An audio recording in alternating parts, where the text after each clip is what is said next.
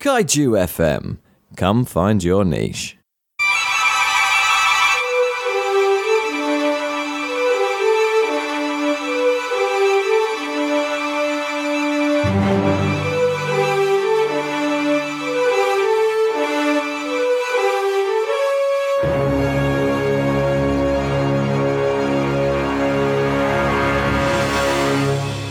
Hey, folks, and welcome to this episode of The Prestige, a podcast by film lovers for film lovers.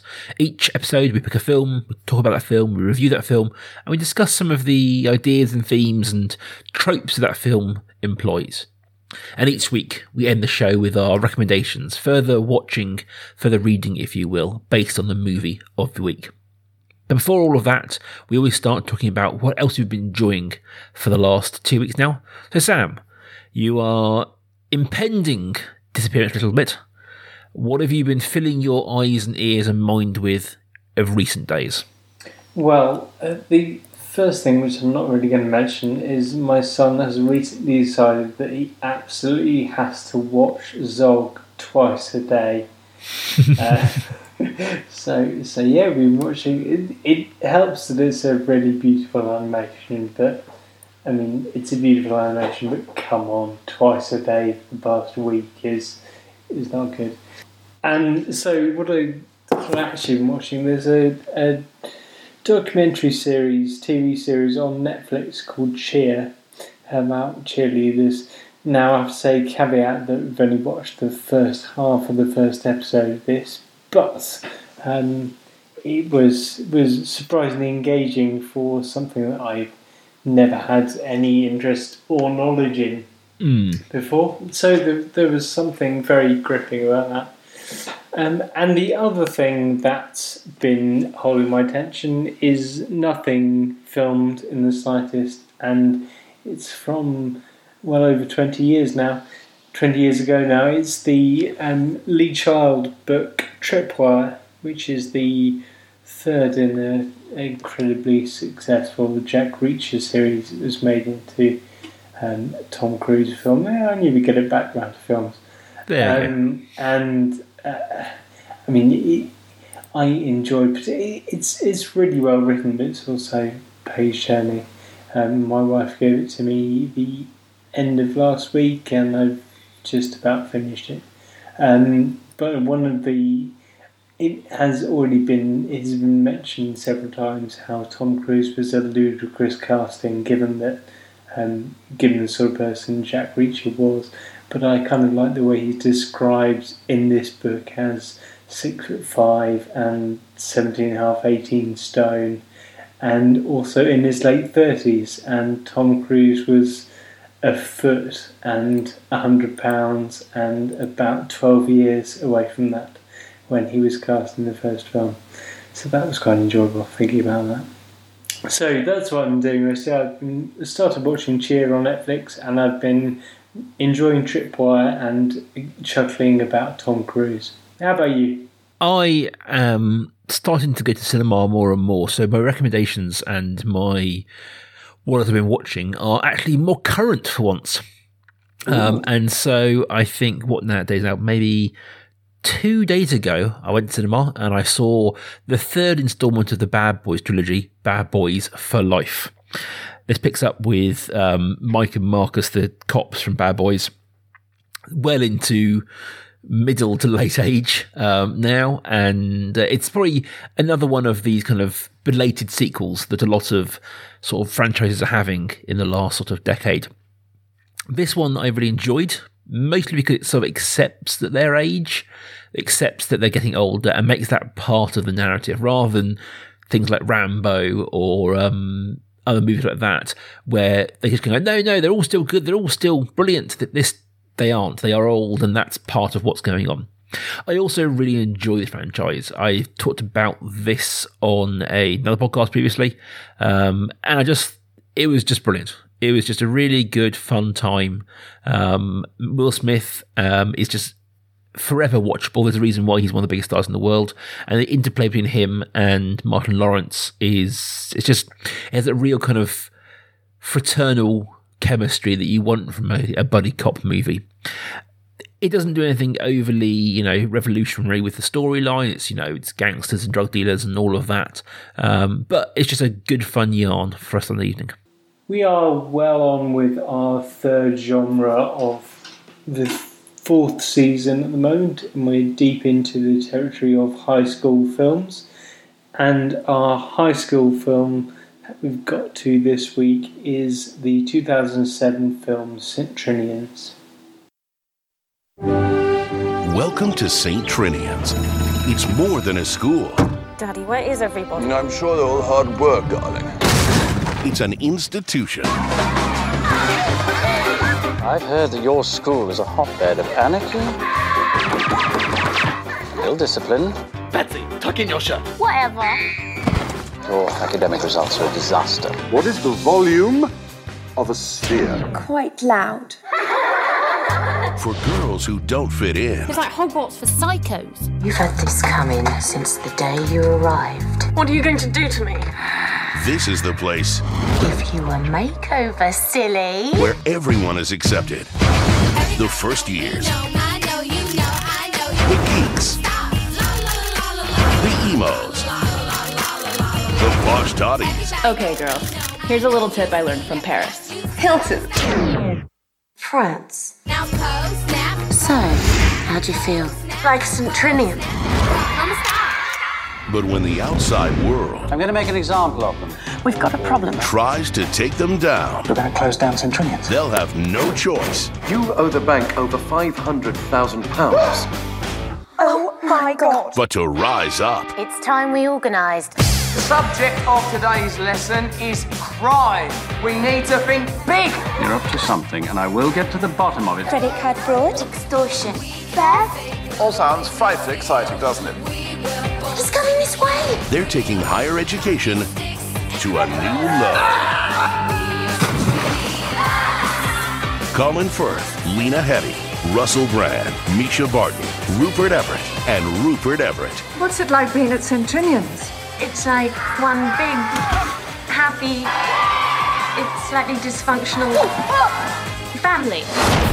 St. Trinian's. We take a rich man's wife, Excellent. cut off her ear. Um, you should probably see a counsellor. Don't leave her on her own.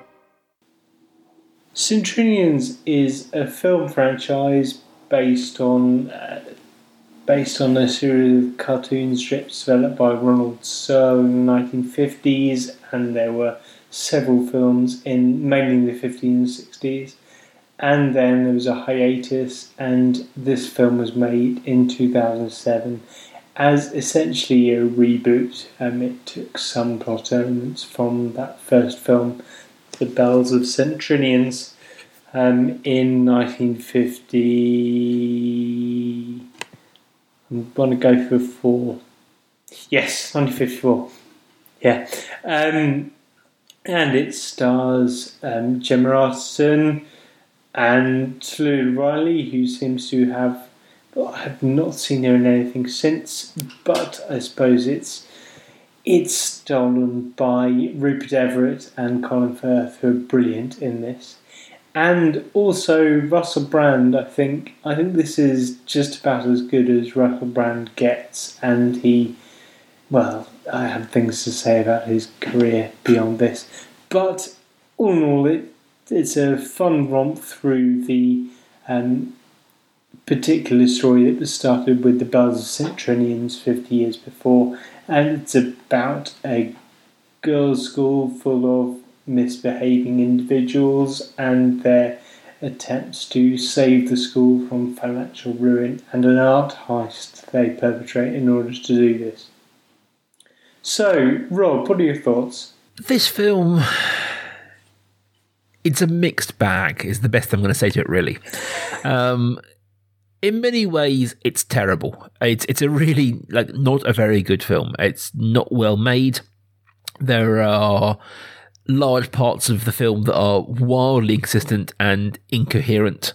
The film has some questionable morals about a lot of things, um, and the way it presents what essentially are schoolgirls sometimes seems overly male gazy. Um, and I think a film that comes from a almost entirely male production company producing this kind of thing has some questionable sort of merits when it comes to empowerment. That being said, it's fun. The as Sam said, some of the uh, the main characters in it, the main actors in it are some of the biggest names in British acting, and they are very good at what they do, and they make it enjoyable. There is a a depth to the acting here. I mean, depth of the character, shall we say, with uh, everybody given something to do from all ages, the kids, all the teachers, and there's some. I mean, they are rough sketches, but some certainly some sketches to a lot of characters that could be very one-dimensional. You know, the character of Sepinus could be a very one-dimensional, forgettable character, but Jodie Whittaker makes it her own and sort of stands out in this sort of almost otherwise bit role. I think I would be pushed to say that I like it but I'd certainly that I like parts of it. If that makes sense. Sam, how would you fare that? As I've said before, uh, many times in many places, Rob, you have no soul. Uh, I just, I love this film. I don't care if it's rubbish. It's, it's just so much fun and so knowing, and so there's so many like meta-filmic references to its own creation and to other films like lines from Gladiator and The Italian Job and it doesn't take itself too seriously and it's just funny. I mean it, it's not meant I can understand what you're saying about the male gaze but I feel like there are moments when it consciously takes control of that and pushes back against it. Um, and I think there's something to be celebrated about that. I like elements of the story with the um, is it Peaches, the character, the posh totty character. Um, yes. It, yes, her her narrative with the teacher and empowering and being cool is sexy. And also, she's the one who essentially pushes Colin Firth out of a window, and that that now that storyline is um, overly, like you say, is male gazing, is a bit horrible, but it, it ends with the girls having the last laugh, and I kind of like that. So yeah, just just loosen up and enjoy yourself. oh, oh, Sam, this is it's, it's, it's a, a tenant for the books. It's always always me kind of defending the terrible films, and you going, "They're Rob, they're terrible," and it just feels it feels natural in some way. It feels feels wrong for me to be the one to say. Um, I suppose I would agree with everything you say. I think that the film is fun. It is enjoyable. And it does have a lot of these meta references. I suppose just for me, it didn't come together as a whole. Mm. Um, it didn't come together as a a cohesive bit of film. It is the thing that I think I love most about this film is that it's such a time capsule. Mm. The music, it, it, it's so of its time. There's so many references to this time. There's so many, especially the soundtrack is exactly of this time. There are songs in this that I haven't heard since I first saw this film, you know, what, 13 years ago, and no one else has. Um, it was, it was just like being back in that point in history. Um, and we've talked, obviously, in this series a lot about sort of period pieces. We've done a couple of movies that are period pieces. And this is a strange one because it is kind of a throwback to a previous movie, but in a modern updating of that. But I, yeah, I, I just enjoyed like hearing these songs. Oh yeah, oh yeah, I remember that. I remember that.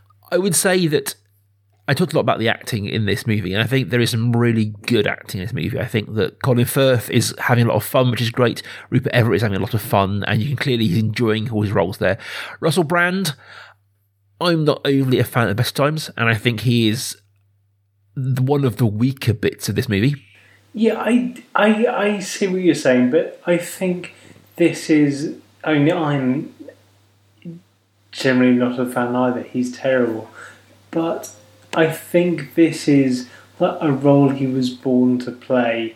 It's a role that needs someone who is like that and who is prepared to, I mean, prepared to be the butt of the film's joke at points.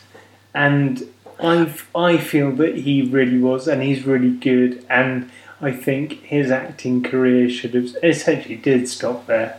Now, this is this is this is going to be an episode for the books, guys. But now this is a film that I've got on record of, of strongly disliking in the past. But if you think about Spy, Mm. the Melissa McCarthy movie that I did not like, but in that thing, Jason Statham makes a mockery of his career at this point and is very very funny in that Mm. role. That's who should have been this role. There are so many other people who'd happily send up their career as a as kind of like a gangster, a spiv. Like there are people who have that kind of career. They could have done a brilliant job of you know, lamping themselves here. He can't act, and I think it's awkward and the obviously the interplay between him and Gemma Arterton, like he's shown up every time. And obviously once again, he's clearly an adult and she's not. That's a whole other thing. I just yeah, I, he made me. Now I will say guys, I have been on a Hendu dressed as um, Flash Harry.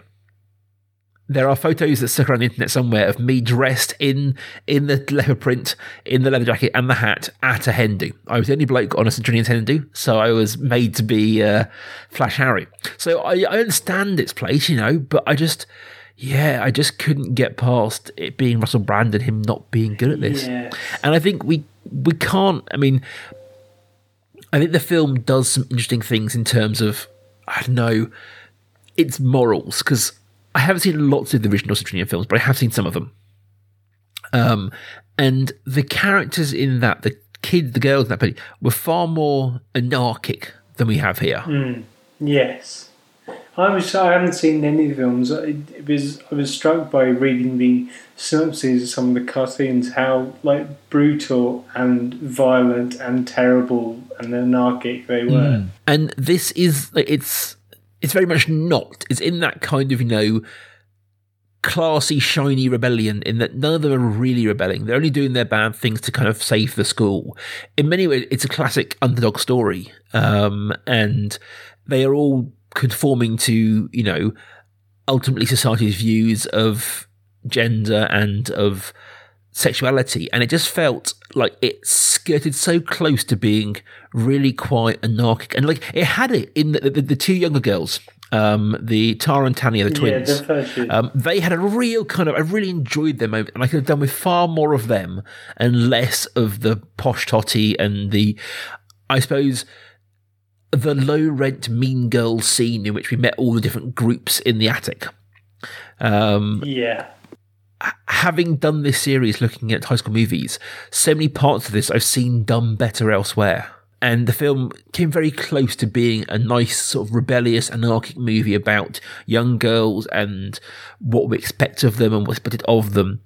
And it just kind of didn't land for me. That being said, I mean, there's a lot about a lot of films to talk about. I am a late 30s white male. There's every chance this movie is not for me. Yeah. As in, it's not aimed at me. You know, if I am a teenage girl in 2017, this film might mean the world to me. Mm. It might be everything I wanted to be. And I think that there's all my opinions here come with a pinch of salt that I fully accept that maybe I'm not the audience for this, and that's okay. Not every bit of artwork in the world's for me. Um, so, yeah, basically that's my, my, my caveat in there is if, if you don't agree with me, um, please understand this is uh, only one man's opinion. I see what you're saying. I just. The thing that I don't want to lose sight of is the that there's, there's just something about this film. There's something about this film which knows what it's doing.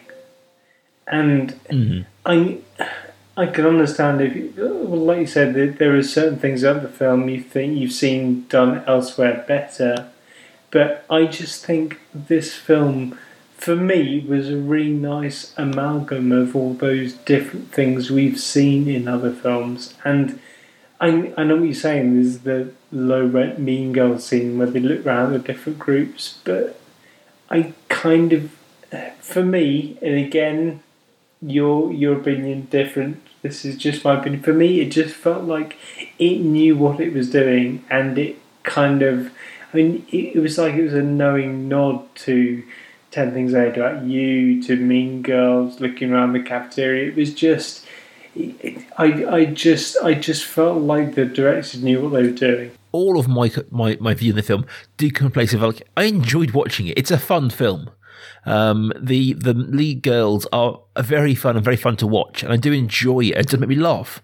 Um, taking, I say, the uh, my analytical head off and putting on my, you know, just cinema going head. It's a good, fun film with some brilliant cameos. I did enjoy um, Stephen Fry as the presenter, and I did enjoy the very weird sort of 2017 cameo of Mischa Barton popping up as the previous head girl, otherwise only really known for her role in the OC. And it was just that was a mm. very weird, like left field choice. But I enjoyed, I enjoyed, you know, Toby Jones, who's like, you know, a very serious, you know, proper actor who's been a lot of things, popping up as a small role of the bursar. Yes. I enjoyed all these little, I mentioned at the start, the kind of the depth of talent and depth of characters. I enjoy this film, feels like a real ensemble piece. Yes. With lots of characters giving their moment to shine. And we've often talked about in high school movies how it's about the group and you look at things like you know our very first episode looking at breakfast club looking at all the movies that we've kind of uh, covered on this there's a sense of high school is about building this group um, and that's why i think and this is one thing we haven't really talked about here is this film really is a high school movie and a heist movie mm. at the same time and like i'd never put two and two together but i very much enjoyed this kind of weird overlap of those two genres are all about getting the crew together. High school is about finding your friends, finding your place, building like a group of friends. And we saw it last week in things like um, Mean Girls. It's about her finding her place and everyone kind of coming finding their, their role and finding the, where they fit into this little scene. And so is the heist movie. And you, you really saw it with like the um, I very much like the Ocean's Eleven sort of spoof when they're all walking across Trafalgar Square. It's all kind of cut out with like the black bars and all the sort of images within images to sort of reference that kind of Ocean's Eleven style sort of heist movie. Mm. I really kind of those two tracks in my head that were entirely separate suddenly lined up. Oh yeah, they are. Like it's about they're both about finding your place and finding the crew and doing something with that, whether it's a heist in this case, but also surviving high school. Yeah, and it was quite refreshing because the end of Mean Girls was essentially about disbanding cliques and not relying on and moving away from from this idea of unity and finding people. And, and like you said, this this film wasn't afraid to stay with the crew and the idea of everyone mm. being together and being in on this. There was something, yeah, there's something heartwarming about this as a like you said as as a high school film as a heist film as well i think there's an element of like despite the sort of the very heightened nature of this movie there is an element of truth to that is that like within a school you might have a lot of factions and tactics and politics between the groups but overwhelmingly those factions will come together against outsiders mm, yes i remember at our school is like Sam and I were in the same same form class at school, and there were certainly you know tensions. People didn't get with each other, and there were sort of groups and cliques within that class. But when it came to another class, well, we were united. We, we were still a class. And when it came to another school, all the classes were united.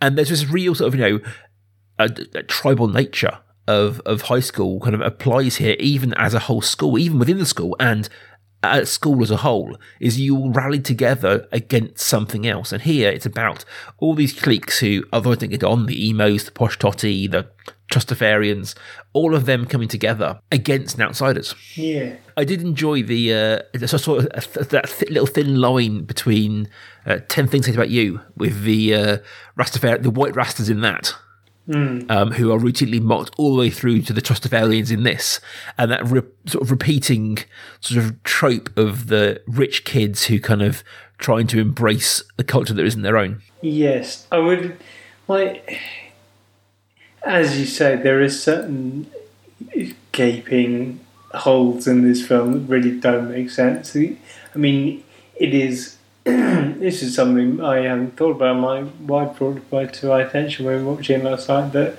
the idea of a central government body being able to do anything about a private school is ridiculous.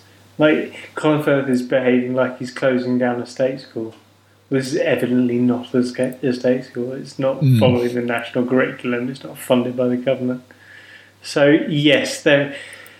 I mean, there there are certain poetic licenses taken in this film, but I think, like you said, these are often taken in the service of a story about unity, about togetherness, and in the way that, like a heist film is, it's heightened and you and you know not to take it too seriously, like something like Ocean's Eleven or later Now You See Me. It's but this huge glitzy performance, and you know real life is not like that. You know a Mm. con can't be like that. You know you know school is not like this. It feels like this is just a heightened version of a truth. Yeah, I think that's the thing with all of the movies we've covered this week, even in this series, even when they are wildly out of reality, they're all centered on that core truth and that shared experience of school. Because I think that's, I mean, one thing we haven't really touched much on is that this idea that everyone goes through school. Of all the sort of the genres that you that we watch in movies, it's the one thing almost everybody experiences. You know, not everyone has a great love for rom com. Not everyone goes to war. Not everyone gets involved in a heist. But everyone goes through school. Hmm. And so there is a, a universality to experience. And if a film can truly nail some core truth about school, it has a universal appeal because almost everyone's got that. You know, it's, it's, it's the the sort of the truth that lurks at the heart of things like Inbetweeners. That It does nail a core truth about British school is that we're all losers, and that's kind of you know who, how we see ourselves and our weird friends. So, Rob, do you have any recommendations for us based on this week's film? I do. I do. I've got two. Um, we haven't talked loads about them, but the two main roles in this are Annabelle and Kelly, um, played by Tallulah Riley and Gemma Arterton. Now, both of these people have gone on to do other things, some with great success and some without great success. Um, but I wanted to recommend two pieces of sort of media from both, from one, one each of them. So, Tallulah Riley, who plays Annabelle, she hasn't done loads in her career afterwards, but she has popped up in, I think, one of the better TV series in the last few years, and that's the TV series Westworld. She's a host. She's one of the robots in that, um, and she pops up at various points through the timeline of the show, either sort of in the park or out of the park. Um, and she has that kind of ethereal beauty to her that really works in terms of this kind of created robots. So I think she's very good. It's not a huge part, but she's very good in it. And I think overall, it's a great series. Uh, the first series, particularly, is very, very good. Second one, not as good. Third one, we'll see how that goes. Um, so that's my first one, Westworld TV series. My second one is Gemma Arterton. Now, I'm a big fan of Gemma Arterton. I think she's very good in a lot of things.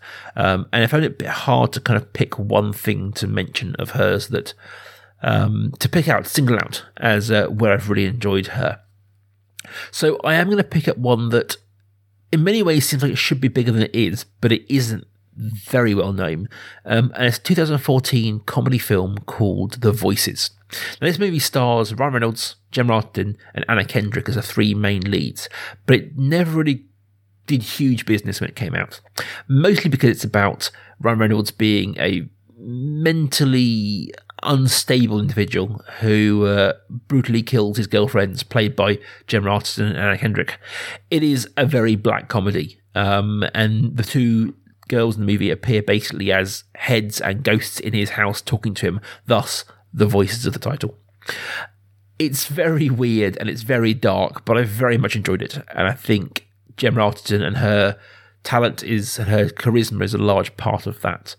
Um, if you haven't seen The Voices, I do urge urge you to go and find it and stick it out. It is weird, it is dark, but it is very, very funny, and it is very, very good. It's also also directed by an incredible Iranian artist, graphic novelist, Marjane Mm. Satrapi, um, and as well as the voices which I haven't seen, which sounds very good. I would urge you to go and check out Persepolis by Marjane Satrapi because that is utterly brilliant. Yes. Um, so that's one recommendation. Um, by the by, I have two recommendations. Um, one is well, they're both based on actors. One is based on um, Rupert Everett, um, who I think is amazing in this, um, and it's probably the first thing I well, it's pretty much the only thing I ever I've ever seen him seen him in. I know I've seen him in other things, but it feels like this film dominated my um, mid teenage years. It, it's my best friend's wedding, um, and uh, Julia Roberts has been in many other things, but I never particularly enjoyed her in other things. I thought she was very good in this. This was this was her role, um, and I thought Rupert Everett was particularly good as um, her friend in this. So I would recommend that. My best friend's wedding. Second one is Tallulah Riley. Um, now I struggle with this, um, probably because I haven't seen Westworld. Um, I was looking for other things that she'd done. I could only come up with a film from a couple of years before St. And it was maligned probably because of its star, but it's the 2005 Pride and Prejudice. Um, and I thought Keira Knightley was alright in it. Um, and I thought it was particularly well directed by Joe Wright, and there were lots of other. It, it suffers from being not nearly as good as the BBC version from 10 years before, but if that Mm. version hadn't existed, it would be a perfectly solid film. So Tallulah Riley was one of the Bennett sisters in that, so that's my recommendation, my second recommendation this week. Well, that's it for our discussion around St. Trinian's, guys. Now, normally we here would be saying what we're doing next episode, but we kind of aren't. Sam is leaving us for a little bit. He's going off to have a life and be a dad. Um, so we are going to have a short series of bonus episodes over the coming weeks, uh, in which I'm getting in a bunch of guest hosts to talk about movies that they will talk about. Um, and as of yet, I don't know what they'll be. So we'll be back in two weeks' time with another another episode. Um, it'll be me and a guest yet to be announced, talking about a movie also yet to be announced. As soon as I know what it's going to be, I will announce it on Twitter. So if you are watching along with us, you can make sure you are up to date. Till then, you can find both of us online at Prestige Podcast. You find me at life underscore academic. and you can find me at Kaiju FM. And we'll see. I'll see you back here in two weeks' time. And Sam, we also see you. At, at some point, who knows? We will never see Sam again. this is the last episode ever. Enjoy.